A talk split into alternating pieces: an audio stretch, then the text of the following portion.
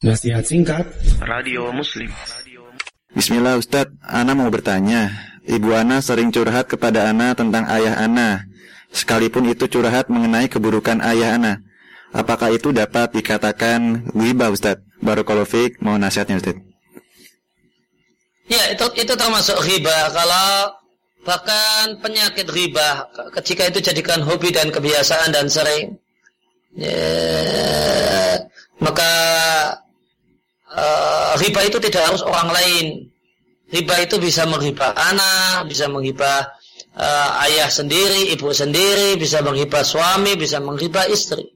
Jika itu satu kejelekan yang seandainya orang yang dibicarakan itu tidak suka, jika kejelekannya dibicarakan, maka itu ribah yang haram dan merupakan dosa besar.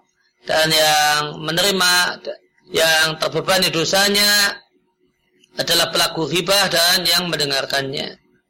На,